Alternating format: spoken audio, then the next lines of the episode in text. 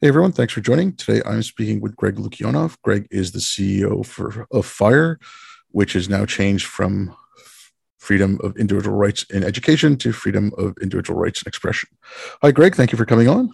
It's actually Foundation for Individual oh, Rights. Um, foundation. Um, sorry, sorry. Um, and we are now the Foundation for Individual Rights and Expression. Yeah. Now, people have pointed out that we're not really like a foundation because usually foundation means like a like a, a like a grant making institution. Mm-hmm. Then again, we do actually do the free inquiry grant now, so maybe it's more accurate than it used to be. But yeah, we we get the freedom from you know, like the freedom uh, start quite a bit. Yeah, sorry about that. Yeah. I, oh no, no. I, I, I, I, don't know why I got that stuck in my head. Um, oh, everybody uh, does. The first question I want to ask you because I'd asked someone this from the UK, and I want mm-hmm. your take on it. Um, so I mean, up in Canada, so unfortunately, we don't have the First Amendment, which I think is like probably one of the best written laws for expression. But do people in the states kind of always fall back on the first First Amendment? Like, like in the UK, you have the tradition of free speech, you know, you have Milton mm-hmm. and Mill and all these people, and where you know where a lot of these ideas came from, but you don't have laws codifying it. Whereas right. in the US, you have this law that codifies it, and you know it really started coming through in the 20th century when they had all these cases coming up. So, do people in the is that kind of a limiting thing where people say, "Oh, well, we're protected by law, so we don't really have to care about free speech"? Whereas in the UK, it was more of trying to protect a tradition. Like you know, but there's no law protecting them from speech. Yeah, I, I, I, remember having this. My, my, mom's British, and I, and I, spent a lot of time over there. And I remember having this um, sort of mini debate with um, Brendan O'Neill from Spiked mm-hmm. in my backyard in Brooklyn in like 2009 or 2010. And, and there's this idea that free speech is better protected in Britain than it is in the United States because it's a it's a tradition in, in in Britain that goes back a, a long way, and in the U.S. it's um, we tend to think immediately just of the First Amendment, which doesn't, you know, which is the law, and it doesn't actually apply to non-state actors, uh, with some exceptions. Um, and you know, I I made the argument that actually, you know, ideally you, you want both free speech culture and and free speech law, but if I had to choose between the two, um, well, no, I'm not really sure I could really choose between the two, but it's good to have both um, because uh, you need the First Amendment when cultures go through a panic. Um, and you know, like, I remember Brendan saying, like, "Oh yeah, but people just hide behind the First Amendment." I'm like, when that panic sets in, I'm glad they have somewhere to hide. Um, that, that there's that there's something um, that lets you get through the moment when when you're panicking. And it should be understood that, that when we talk about these panics, these, these panics are predictable parts of human life. You know, look, they happen every, you know, every five years, maybe every 10 years. And I hate to think of what would happen to the First Amendment, um, what would happen to our to, to, our free speech law if we didn't have such a strong protection during COVID. I, I think there would have been like aggressive attempts to make uh, uh, to to pass anti misinformation laws and probably clamping down and sending people to jail for, in some cases, people who said things that were later proved to be pretty much accurate. Yeah, I mean, the, the okay, the, like I said, we don't have it in Canada, so I mean, I can appreciate the law because we're going through it now with our government.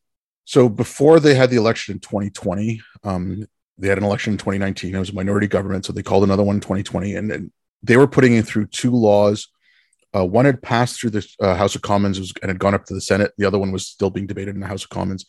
And the first one was, um, I'd have to go back and look at it, but it's basically it came down to that if I was offended by something that you posted online, I could just make that claim, and you could face up to seventy-five thousand dollars in fines and six months house arrest based on my offense of it. And then the other law was, uh, they they're pushing it towards oh we're protecting Canadian content.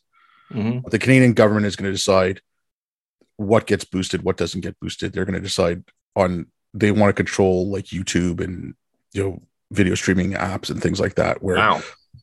and they want to push Canadian content. So and if you go deeper into it, there's some some censorship in there as well. Mm-hmm. So I mm-hmm. mean, we have had this coming through, and it's all you know, like the the the one where the offense one that was all under you know the auspices of Pete keeping people safe, and this one is just protecting Canadian content. So I mean, I really wish we had that, but unfortunately, in Canada, we don't seem to have the tradition of free speech that they did, did in the UK. Even though yeah. know, we were we're part of the Commonwealth, we were more closely linked to the UK than you know the US was. We didn't actually throw them. You know, we didn't have a revolution against them, mm. and we don't have the laws that the US does. So I mean, I see it here, and I'm I wish we had one or the other. Yeah, uh, we honestly don't seem to. Yeah, now the situation for free speech in Canada, and I, am reading this book um, by uh, Lee Bollinger, um, uh, who's the president of Columbia, which, by the way, finished dead last of 212 schools that we um, uh, did polls about free speech. Uh, a genuine surprise to me. I, I didn't think it was going to actually. Uh, I, I, didn't think it was going to do great, but dead last, I didn't see coming. And Jeff Stone, someone who I do respect, um, but they've done a series of books of essays by um, honestly just very well known, well established, no matter you know how good their opinions are and stuff on, on, on freedom of speech issues. Their their um their free speech cent- century um, book was just not good, um, and now they're doing one on social media, and the extent to which sort of like the American elite um, think that everywhere but the United States has things right on free speech for those of us who, you know, my, my dad grew up in Yugoslavia, my mother's British, I, have traveled a lot. It, it, it, just, it just kind of blows me away because it's kind of like, uh, and, and, you know, mentioning Canada as, as a model that we could uh, follow. And I'm like, are, are you nuts? Like, like, like the situation for free speech in, in Canada is terrible. Oh, it's awful. Um, no, but I don't want to digress too far into Canada, but you'd mentioned your list, like, and I know Fire has been doing this for a while uh, I mean, what, 20 plus years now? Um, well, we, we, we added a, a, really important element to it a couple of years ago. Um, initially, the way we would do, um, uh, starting way back in 2007, we would do an annual report. I mean, actually, the, the project itself started well, like before I even got to Fire in 2001, and there's not a there's not a lot of time in Fire's existence before I got there because I, I, joined in 2001 and it was founded in 99. Um, and I was originally legal director. And I actually had to evaluate the speech codes on, on university campus uh, myself. Um, and that wasn't rigorous enough for me. So we, we, we had to uh, wait until we had like a dedicated lawyer. In this case, Samantha Harris was a de- dedicated lawyer, and she's very meticulous. And so we started publishing our take on their uh, speech codes about whether or not we thought they stood up to First Amendment muster back in 2007. Um, and at first, we found about 79% of schools had laughably unconstitutional codes, even if they were, you know, bound by the First Amendment and they were flat out illegal. Then we added something in 2012, which I thought was essential, which is our worst schools for free speech list that we do every year um, based on really bad incidents to really call schools out for that. But the big, but the game changer was, I think 2019 was when we started working with College Pulse and could um, evaluate um, we, we, we actually could poll students directly about what they think about the atmosphere for free speech on their campuses are and that's when we started doing a um, like a like a, a, ranking from like first to last. Uh, and University of Chicago finished first again this year, which you know I almost don't like because it's so predictable, mm. um, and and we were suspicious of it when it first came through. But you know, like they they really do work towards that. And the dead last this year were Columbia, like I mentioned, uh, Penn. You know, the the only like high ranking um, liberal arts college in the United States was actually Claremont McKenna, which has made a real effort to to, to do better on free speech since a really a couple of really embarrassing uh, things happened, including uh, with Heather Mac Donald, um, who, who, tried to speak there uh, maybe six, seven years ago. Um, okay, so like I've been, okay, so you know we were talking just a little before. So I was out of the country for twelve years. Then I was living in a remote community. But when I got back to Canada, you know, I left in 2002. I got back in 2014. You know, and when I left, it was, you know, even though Canada's not great on free speech, it was still that, you know, I don't like what I don't agree with what you say, but I'll respect your right to say it. And when I got back, I mean, I was basically seeing de facto blasphemy laws. Yeah. And then I was just, I, I mean, I got called a white supremacist for criticizing Islam, and that that's a lot of it around 2014 was, you know, shutting down speech because of what you said about, said about Islam, or that's what I saw in my little circles. Um, and so I started looking into it. But then I saw what was going on campus. Now, my worry about this is, especially when you read something like uh, Jonathan Rauch's book, uh, Kindly Inquisitors, and you see how far back this really goes. I mean, you can go even further back than that, but I was like, okay, so you've had, you know, at that point, I said, okay, you've had 15 years where this has been growing on campus. Now you're seeing it come off into real life. Yeah. Like, I don't like speech codes, and we can get into these maybe later, but like, I don't like, you know, a lot of the laws coming out, like, especially that, uh, like, I like where they might be coming from. Like, their intentions might be good, but what they're doing is bad, like the Stop Woke Act in Florida and things like that. If the colleges themselves are pushing out this kind of idea and if this is being pushed on the universities as these people graduate and get into life yeah that culture is going to tr- die out so that at one point or other someone can say well we do need to change the first amendment we do need to change this law because it's it's no longer quote unquote a good law mm-hmm. like i mean that there's my concern from it and then you know the other side of it is i i worry about the overreactions like the overcorrections which i think some of these you know, like call them anti-CRT laws or whatever. Though these laws are overcorrections to an actual problem, but you know, it's not going about it the right way. Yeah. Yeah, so we were talking about the um, Stop Woke Act in particular in Florida, um, which was a law applied to K through 12 to, to, to ban this, the, the teaching of quote unquote divisive concepts.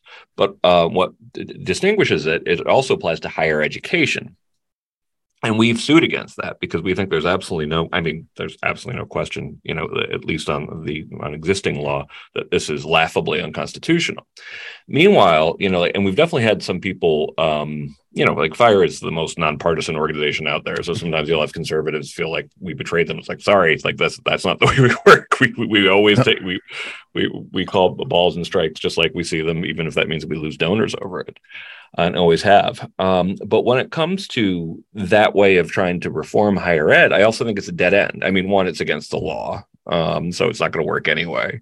But two, the one thing that you want to avoid is that a lot of the worst activists, you know, among the administrations uh, on, on American college campuses, um, they love an opportunity to say, you know we're the real victims here we're the ones who are really under threat and this is exactly what's happened due to, due to these laws is you have you know organizations saying that and and now when I talk about you know threats from the left on campus, immediately people well one they just want to know like where were we in HB seven? I'm like we're suing against it, but they assume we're, we're, we're, we're, not um, because and they don't sometimes they don't even bother to to to to, to, to check it, um, but it's given them an excuse to not think about you know problems on their own campus.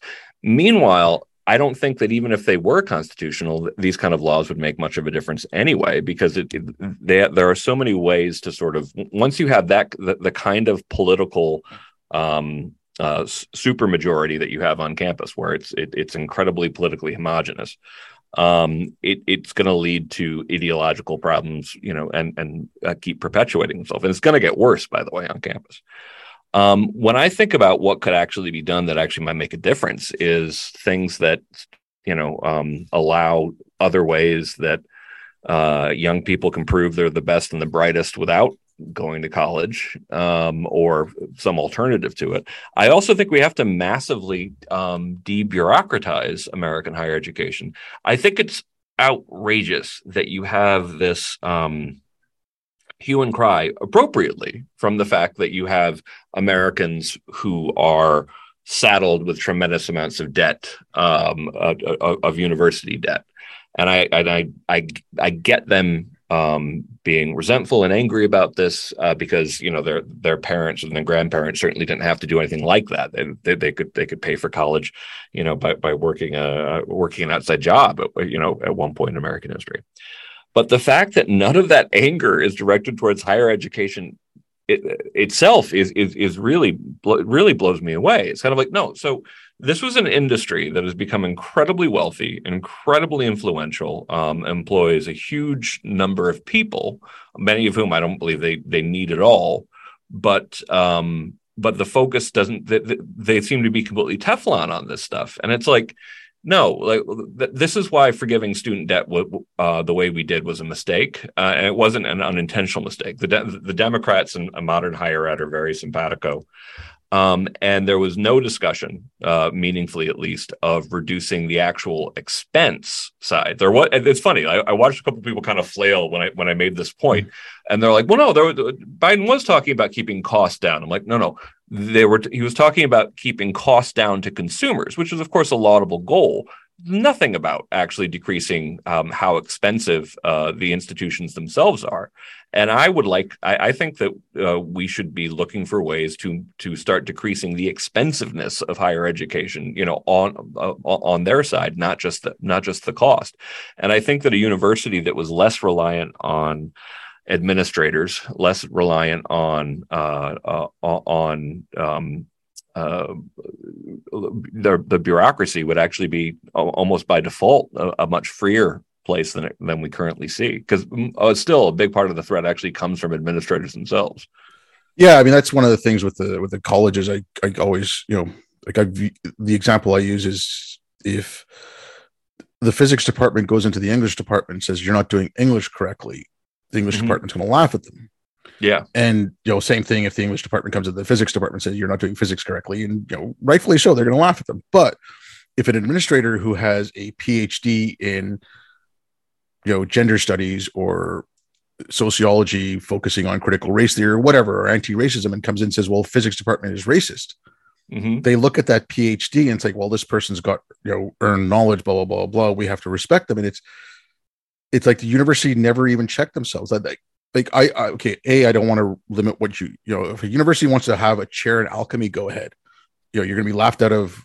You know, people are going to laugh at you, but that alchemy chair should not be then allowed to dictate policy on how that school runs science.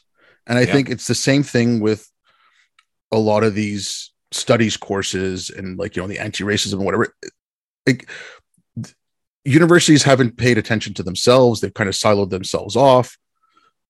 And they're just assuming that everyone has the best intentions and they're just kind of letting it go. And it's like, like, like my way of approaching it would be, okay, let's try to get alumni and students and whatever push the university to say, okay, these people aren't credible. Let's not use their theories to create policy for the university. Mm. You know, which I think would be a good way to go about it. And but it shouldn't come through force of law. Right.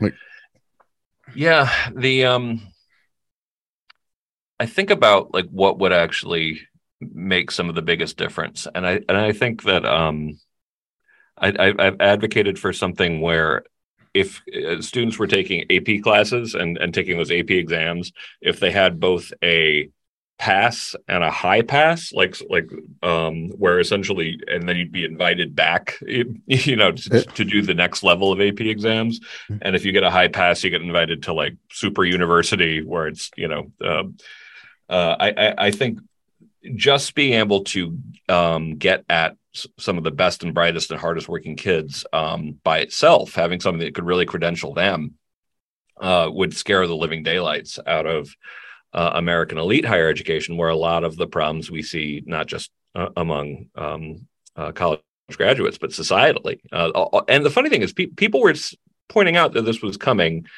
you know, as early as the 80s, say- saying that this is getting much too ideological. Um, uh, you, you know, it's much too activist. And of course, at the time, you know, campus was like, no, no, we don't, we don't um, promote activism, and uh, and of course now they didn't even bother to make that argument. Like like that argument's almost entirely fallen out because it's like, oh yeah, well sure we do that.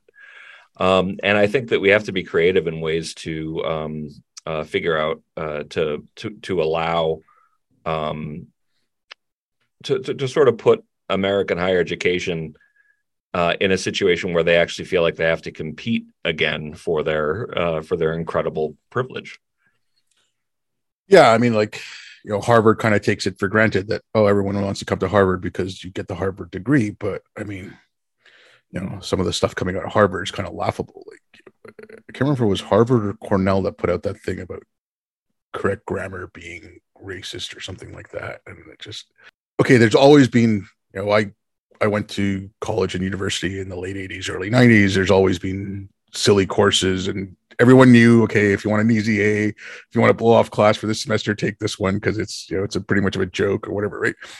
They've always had those silly things but no one gave them credence. But now we're again we're lending credence to these things that that we shouldn't. And and it's and i and i think a lot of the stuff that we're doing currently in the united states um, when it comes to higher ed like dropping um, standardized tests it's like oh great. So you want to further embed the class privilege of overwhelmingly upper class white progressives like, like which i think is not un- unintentional. I, I, think that i think there's a sense that kind of um, these tests keep uh, you know privileged kids out and that's one of the reasons why they why they want them to go. It's not it like nominally it's about getting um, more minority applicants in there but guess what standardized tests were put there to do. They, they were put they were originally the idea was to get promising um, poor people like in, into higher ed, and that's one of the reasons why like a lot of uh, you know on on Twitter, at least in the neighborhoods that that I hang out in, a lot of us who are also um, I'm a first generation American, my parents are immigrants, um, saying like no, that actually that's why I'm successful. It, it, is that it turned out I was weirdly good at one of these tests and and they had to let me into these upper class institutions like Stanford or didn't have to but it definitely allowed me to get noticed by places like that. And getting rid of it it's it, it it's just so it's so self-serving and backwards um, that it uh, it at least opens the opportunity though as, as I feel like I think it's likely that um, affirmative action is probably going to be overturned in the United States, at least with regard to higher education, sometime in like the next year. And I think that, um, and and you know, like, and I think you can actually have a defense of affirmative action if you base on what Bakke actually said back in the '70s. But regardless of what you, what you think about it, I think that some schools should basically be like, okay, well, if these other schools are going to be striving in every way um, uh, away from a, a, standardized test. I think like a couple schools that are kind of like, well, actually, we're going to have in our charter that uh, we're going to establish that you can only um, accept accept students on the basis of standardized tests and and grades. I think that those schools are going to find that suddenly their graduates um, are greeted with a lot more um, uh, excitement by you know the big corporate uh, powers that be um, than ever before. Yeah, I mean, also like when you mentioned this, like I, I think of uh, Thomas Jefferson High School in Virginia because I was kind of following that case uh, closely because I knew Asra Nomani. What, what happened there? So they did the same thing. They got rid of standardized testing and they wanted they wanted to make it you know like so they it was entrance was no longer on testing. Entrance was no longer on on merit and they wanted to oh same thing we want to have more more black students and hispanic students. And sure enough what happened was the number of white students went up the number of asian students went down and i believe the black students went up slightly like a percent or two more but it was massively increased in white students. Shock upon and, shock. yeah and you know i mean i saw some of the meetings because like i said Asra was posting a lot of these i mean again a lot of this awful stuff that's coming out now and it's i mean just pure racism. It's oh well you're white adjacent because you're asian and, and things like that. And it's just like you know you don't have the right to speak because you're not quite oppressed enough. Like i mentioned overcorrections but again I, i'm looking at this like maybe in a longer view but if you look at places like iran or the former soviet union you mentioned yugoslavia like i'd worked in bosnia for a while. Mm-hmm. um, any place that's had authoritarian governments and has had, had government control of speech, conspiracy theories like just start growing like wheat. Mm-hmm. And it's the same thing here. Like since I came back, I've just been seeing one kind of curtailing on speech. It's like, oh, we have to stop these conspiracy theories. I'm like, but you're creating more. Mm-hmm. Like now, like the uh, the example I'll use is COVID. It's just, I mean, there were people who were kicked off Twitter because they said something, and then like six months later or a year later, whatever they said turned out to be true. The person might be a crank and a nut, fine, but the thing you kicked them off for was true. Well, let, us take Jennifer Sey, you know, at, at, at Levi's, like whose point was that um, shutting down schools is going to be disastrous for education. Everybody agrees with that now. Um, it, it, it, it's going to lead to huge gaps for, for, for younger people. Um, I didn't actually realize, like, I thought she was like an anti-vaxxer. Like when, I first went to talk to her, realized that what she said was that got her fired from Levi's. You know, um, was what's considered common knowledge now, and and the extent to which this is a major theme of, of a book I'm working on with 22 uh, year old Wunderkind um, Rikki Schlott uh, called very creatively Canceling of the American Mind. Um, hmm. I, I, I, actually realized we didn't mention this before. I, am the co author of a book called Coddling of the American Mind with my friend Jonathan Haidt, which came out in 2018. And making the point that when you create a situation in which you know that experts can actually face serious repercussions um, or be fired uh, for having the wrong opinion, um, you take a sledgehammer to the credibility of uh, of um, of experts, uh, and it leads to a situation where if the American public can uh, can correctly say, "Wow, wait a second, I know that you're finding out things that sound, you know, to confirm, you know, upper class, overwhelmingly white, progressive ideas." Um, that uh, when you find research that confirms that, it's like, okay, well, but could you even say anything? Would would you even feel free to say anything contrary to that? Like, if you found something that that didn't uh, map, map, map with that, would you actually be willing to even tell us? And if there's any answer that indicates, well, maybe not, um, that's disastrous. And meanwhile, what the, the perverse thing that it creates is it creates, and, and people on the left should be worried about this, is that it creates a situation in which things that just seem to confirm the the lefty white upper class worldview um, get treated with a fair amount of suspicion by the rest of the United States, and it's only the things that actually contradict it because you, it would have to be like a statement uh, uh, against interest. Essentially, like you would have to be like Roland Fryer coming out and saying, um, you know, my research indicates that actually maybe uh, African Americans aren't disproportionately ta- uh, targeted.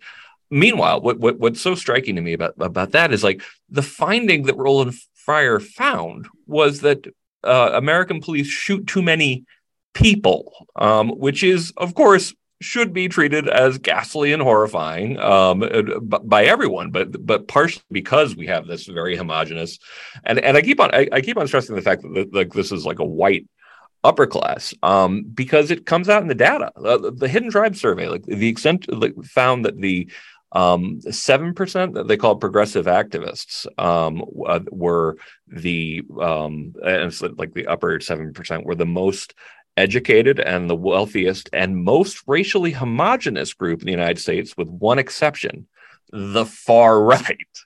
and this has been my experience too. That that essentially, um, like when I when I got to when I lived in Stanford and when I when I when I when I lived in San Francisco and w- was in Silicon Valley, like the the the wokest of the woke were uh, rich white dudes or or or or, girls. Like and it's still uh, when, when i have these arguments on twitter like how often it's like okay rich white dude like who who to whom this is very important and claims to speak for the people.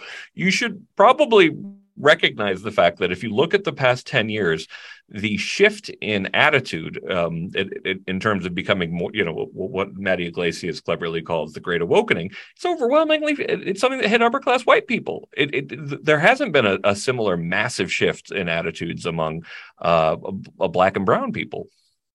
Yeah, I mean, okay, like I'll t- again take Muslims up until George Bush Jr.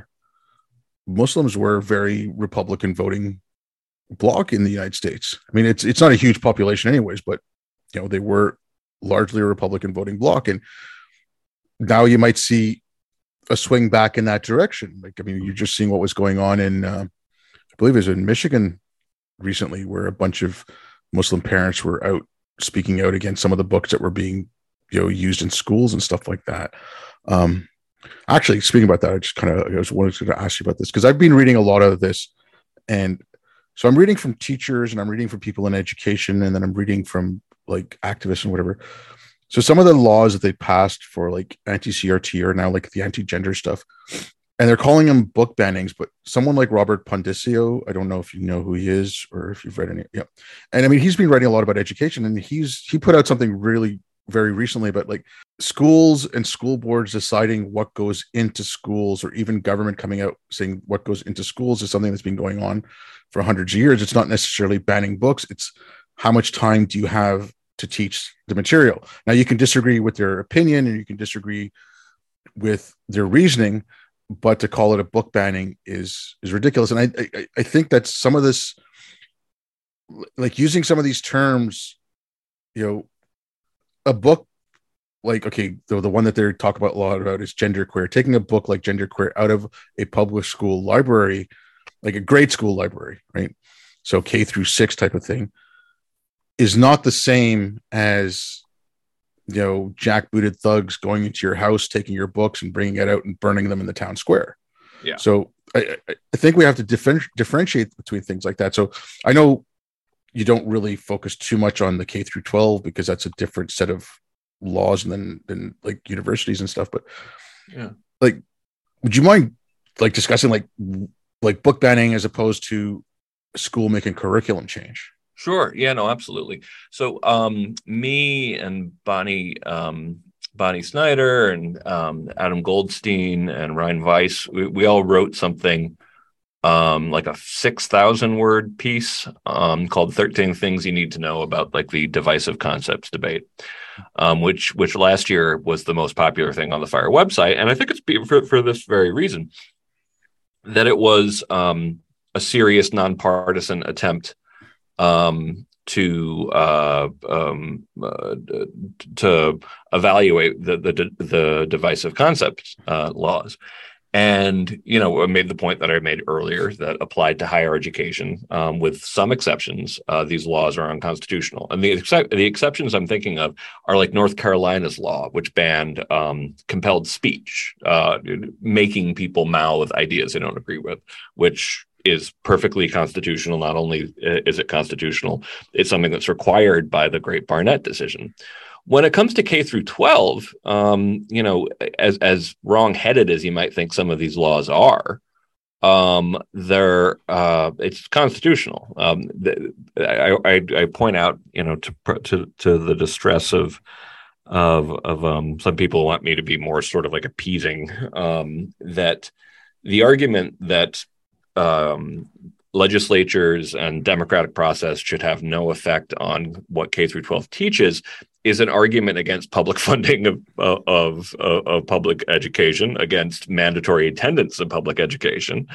Um, and so, yeah, like th- th- those are um, those laws that applied to K through 12 curriculum are constitutional.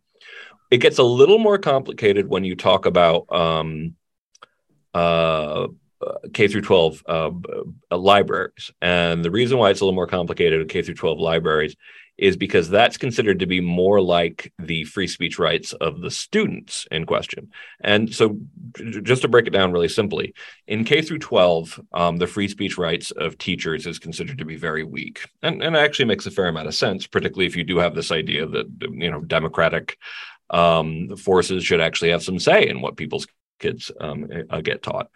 Um, the strongest free speech rights in K through 12 are parents and students themselves. Uh, and when you have something that looks more like a limitation on what students can read or say, then some extra considerations come in, particularly due to the PICO decision, um, which was a 1983, I think, decision saying that banning um, banning books just on the on, on their viewpoint is unconstitutional. It, it, it, sorry, requiring K through 12 libraries to remove books just because politicians don't like the viewpoint expressed in them um, is arguably unconstitutional. However, part of that decision, um, and it's been pretty much recognized um, that uh, um, that age appropriateness is, of course, something that could still be considered.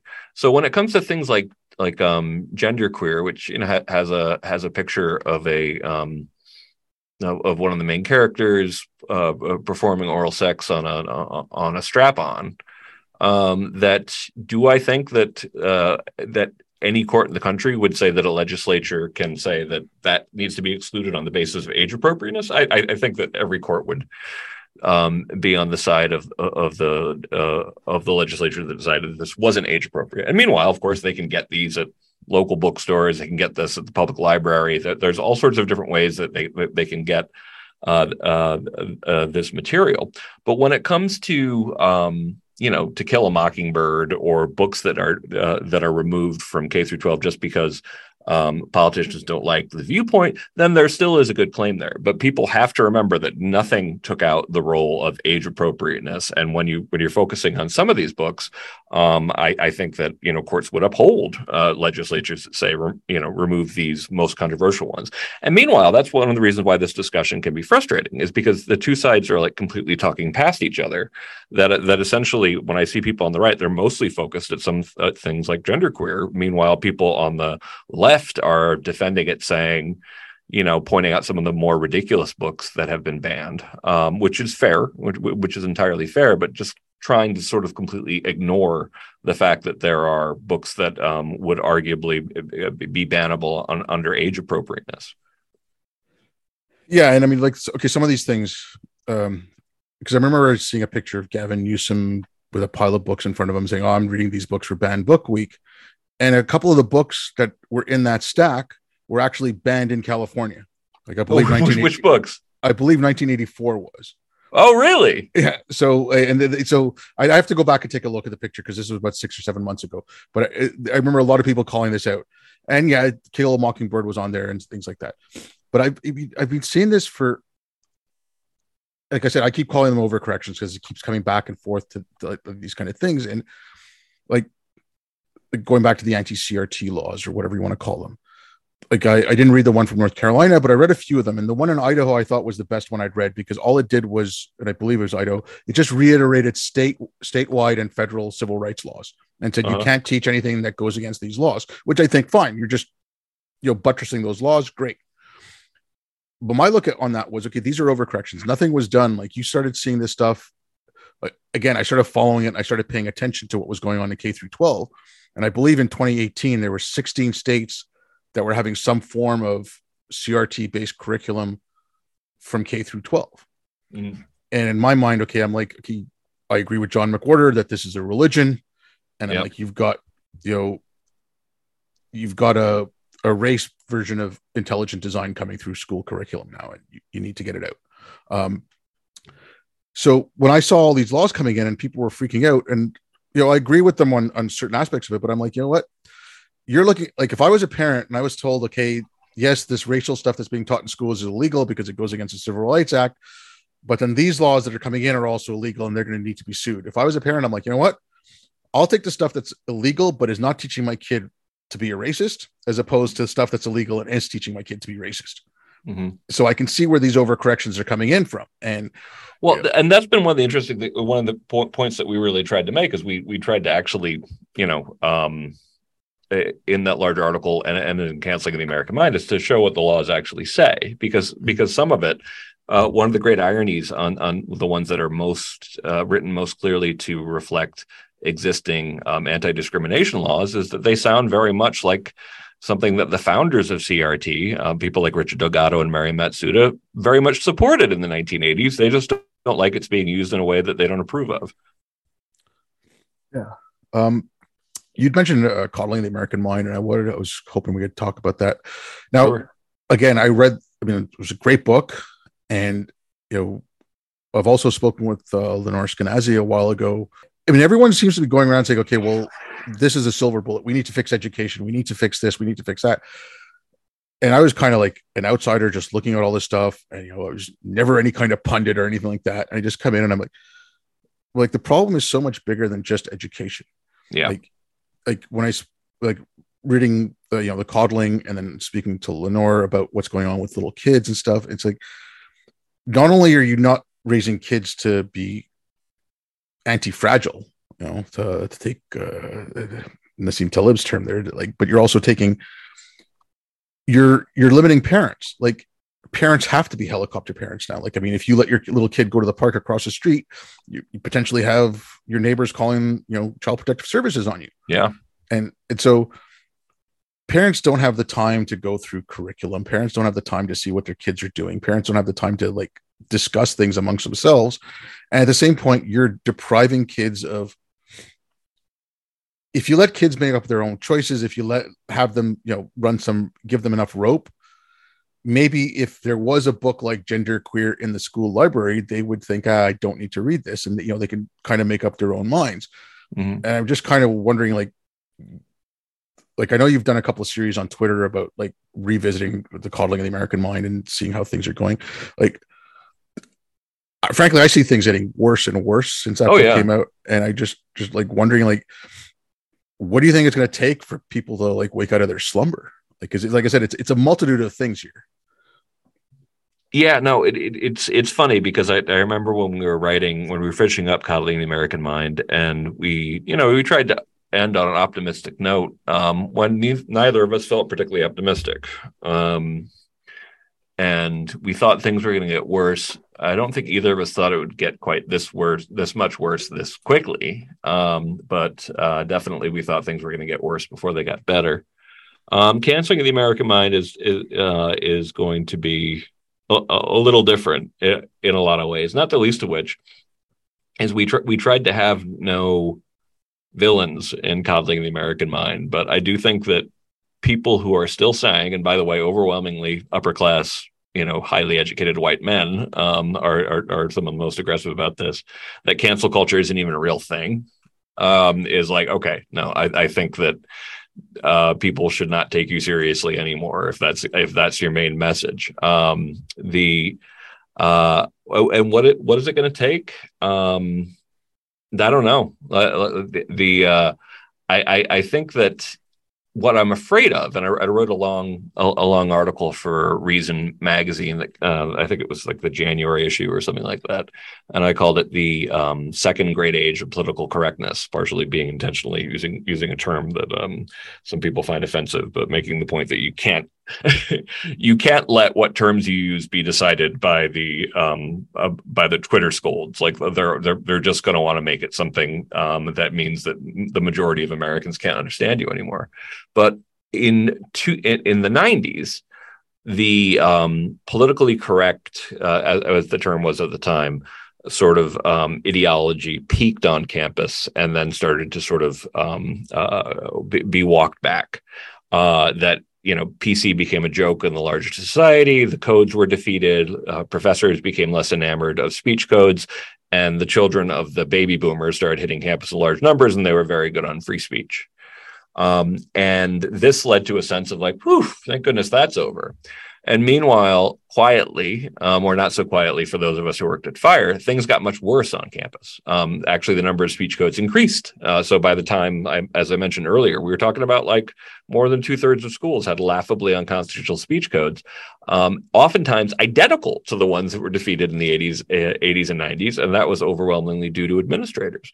You had the increase of bias related incident programs, um, you know, uh, which, which are now all, all over the country, and, and they allow for a much closer enforcement of orthodoxy uh, on American college campuses than, than speech codes ever, ever could have. Um, and the point there was just that if we if if the fever breaks, and I think it's broken to some degree, if things are not as crazy as they were in 2020, um, which, which is unsustainable, then eventually people are to be like, well, phew, thank goodness that's over, and and not have fixed the underlying problem. Um, it, it, it's just going to repeat the same cycle where it, it's like really crazy, really bad for the past you know uh, several years, and then uh, the media, it, not, not, that the media's been paying good attention to this, uh, people will take their eye off the ball, and it's just going to be even worse in a shorter period of time. Like uh, when we come back to this in, in maybe another five years, this time around, it's going to be even more entrenched, even crazier. So the answer is I don't entirely know um, what, what's going to make the difference, but I do think that um, rethinking how we do higher education in K through 12 is is pretty important. I mean, you bring up a, a point there that I've kind of said the same thing. Like the old, like I remember the old PC stuff in the late 80s, early 90s. I mean, we used to, I used to laugh about it because I heard some really stupid things. Like I heard, you know, we don't want to use waiter or waitress. We only use the word waitron. Uh, which is was it was that was that a real one? Yeah, that was a real one. I, Waitron just, sounds like a like a transformer. Well, because they wanted to be gender neutral, right? And they wanted to be politically correct. But wouldn't Waitron not be gender neutral? Wouldn't that be specifically female, like ma- matron? uh, I, I, I, look, man, it was, it was a lot of it was stupidity. But what you said there, where oh, see, it's gone away. Yeah, it's the same. Like I'll, I'll give two examples of it. So was it 2015? Melissa Click, she was the what media and journalism professor at Mizzou.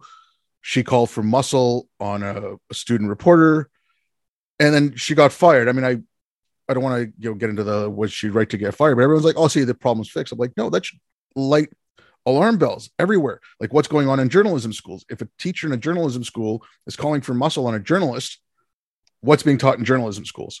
Yeah, I thought I think the uh, you know the grievance studies affair that you know Helen Pluckrose and Pete Boghossian and James Lindsay did that should have you know strung alarm bells. Mm-hmm. And then the, another one that I think about that's more recent is right when the vaccines first came out for COVID, and the CDC put out that recommendation that we think, oh, it should be done by race instead of you know who's most affected by it. And you know, the next day they pulled it, and everyone's like, "Oh, see, it's it's all fixed." I'm like, but now you've got you know uh, university medical departments asking doctors to take a pledge to diversity instead of you know do no harm. I'm yeah. like, so is it like this you know, like, are we so used to instantaneous results and everything through like the internet and Google and whatever that we think, oh, we'll see, we won, and there's no yeah. fight. And it, uh, like, if people lost the stomach for like long, drawn out fights on this, I mean, I, you know, it, well, it's also the, the the side that can change it. You know, is very distracted about, uh, and, and to be clear, I think genuinely scary things going on in the American right.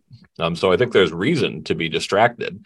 Um, and they're not that prone to sort of self reflection on some of this stuff anyway, because they think they're on the side of the angels. Um, and that's the thing that makes change so difficult is is the right is going to give them things to distract themselves with and, and, and be concerned about rightfully um, and meanwhile kind of like on the left there's limited patience for saying there's something wrong in higher education like like something wrong in k through 12 because the way they frame it too often is just that well, no, but these are. I mean, I mean, everyone here means well. Everybody has good intentions, even if it's a little excessive. It's like, oh man, like so. Yeah, so so change change is gonna be gonna be difficult. I think also um, society needs to adapt to uh, a world uh, like a, a, social media world where I, I think you know Rob Henderson was getting at this point in his piece about why do adults care so much what kids think of them. Um, I think it's a larger kind of like why do uh, thoughtful people care, you know, what Twitter thinks of them, for example. But it can create, you know, like an idea that kind of like, oh, my ideas are are, are very um, very unpopular um, when maybe they're only unpopular with a tiny fraction of the American public. Uh, something you'd mentioned there about okay, like a when I came back and I saw all the stuff that was going on, I just like okay, right, left, liberal, conservative don't mean anything anymore. I yeah. just started jokingly calling myself an enlightenmentarian. I said I support the, the, values of enlightenment. Like Put it. me wherever you want on your political spectrum. This is what I support. But yeah, you were talking about the right and stuff. But there is my issue with okay, take the Trump presidency. Presidency. Yeah. There was so much focus. Like right when he got elected, there were a lot of people who said, "Oh, you know, there were some of the excesses on the left." were part of the reason why people voted for Trump. Oh yeah, no, no, okay. I, I, I, do, I do think in a in a very real sense. Eh, okay, but then all of a sudden, majority of those people just went all Trump all the time, instead yeah. of trying to make their side more electable. And it's I'm like, okay, in 2020, it took a, a pandemic, what Time Magazine called a cabal of, you know, tech and media and whatever to get together and try to you know push the election one way. I mean, it, like I can't remember the the exact quotes in the Time article, and then like crushing the Hunter Biden story to you know have Trump elected. I'm like, that's not a win for your side. You didn't make your side more electable. I keep going back to. um uh, I mean, because Hitchens, Hitchens used to bring this play up a lot. The the Man for All Seasons, that scene where Thomas More asked Roper, like, "Are you willing to burn down all the laws in England to you know to catch the devil?" And it's like, "Yeah, I will." And it, that's what I look at what quote unquote the left has become. Mm-hmm. Like everything that used to protect you from the crazy has now itself become crazy. So you've yeah. got nowhere left to hide. Like, I mean, thank God for places like the fire because the ACLU is is a pale shadow of what it used to be, even just like three or four years ago. You know, and it's like, what do you have left to defend yourself against the nuttiness from other sides? Yeah. Yeah. Um, yeah. No, I, I, I think about the, the sort of like lost opportunity for Republicans because the uh, there, there's a guy named Alan Lichtman um, who teaches at uh, at American University who um, you know has a pretty um, uh, Byzantine, no, no, not Byzantine's unfair. He has a pretty complicated equation to figure out who's going to win each election, like who who whose whose side was it on. And I actually went into 2016 assuming that since incumbency is so powerful that it would actually be likely that Hillary would win, and I didn't bother to check in with Alan Lichtman himself, who was like, no, this was the Republicans' year to lose for a number of different f- factors in his equation. And I think that if the Republicans, uh, since incumbency is very strong, um, and it, it, takes a lot to be an incumbent president who loses, um, that if it had been any other president, like if the Republicans had chosen literally anybody else, they would have easily had a two uh, like a, a two timer. Um, and I and I think you're right. On the left, meanwhile, the lesson is like, well, we don't have to change anything, and it's like, eh. but at the same time, you know, the the, the fact that they ran, I, I, do have to remember though, like, and and uh, this was very clear the, the fact that they ultimately went with Biden was uh, was clear that they knew they had to go with their most sort of um, center appealing candidate that they had. Meanwhile, when I talked to, I feel like the next closest was probably Buttigieg, and the I talked to people, you know, um, in this town uh, who are also Democrats, and there's like, oh well, no, he's he, he's unelectable, uh, like because he's too he's too centrist, and it's like, okay, um, we got a problem. yeah look, I, I don't want to keep you too too much longer. Thank you very much for coming on. But if you want to give a last, eh, you know, plea for, you know, the culture of free speech, not so much the laws, like sure why it's important. Because I mean, like this is something I try to talk to my friends about, whatever. And it's just, you know, it's always the safety thing that comes up on my end. It's like, oh, we have to protect people. Yeah. Well, you know, I, I, think the be- the best defense of freedom of speech is simply that it works very well, and it tells you where your problems are, um, and it lets you uh, be grounded in the world as it actually is. And I think right now, the more you censor, the less accurate your picture of the world um, becomes. And, and, I think that that can lead to some real horrible downstream uh, uh, downstream disasters.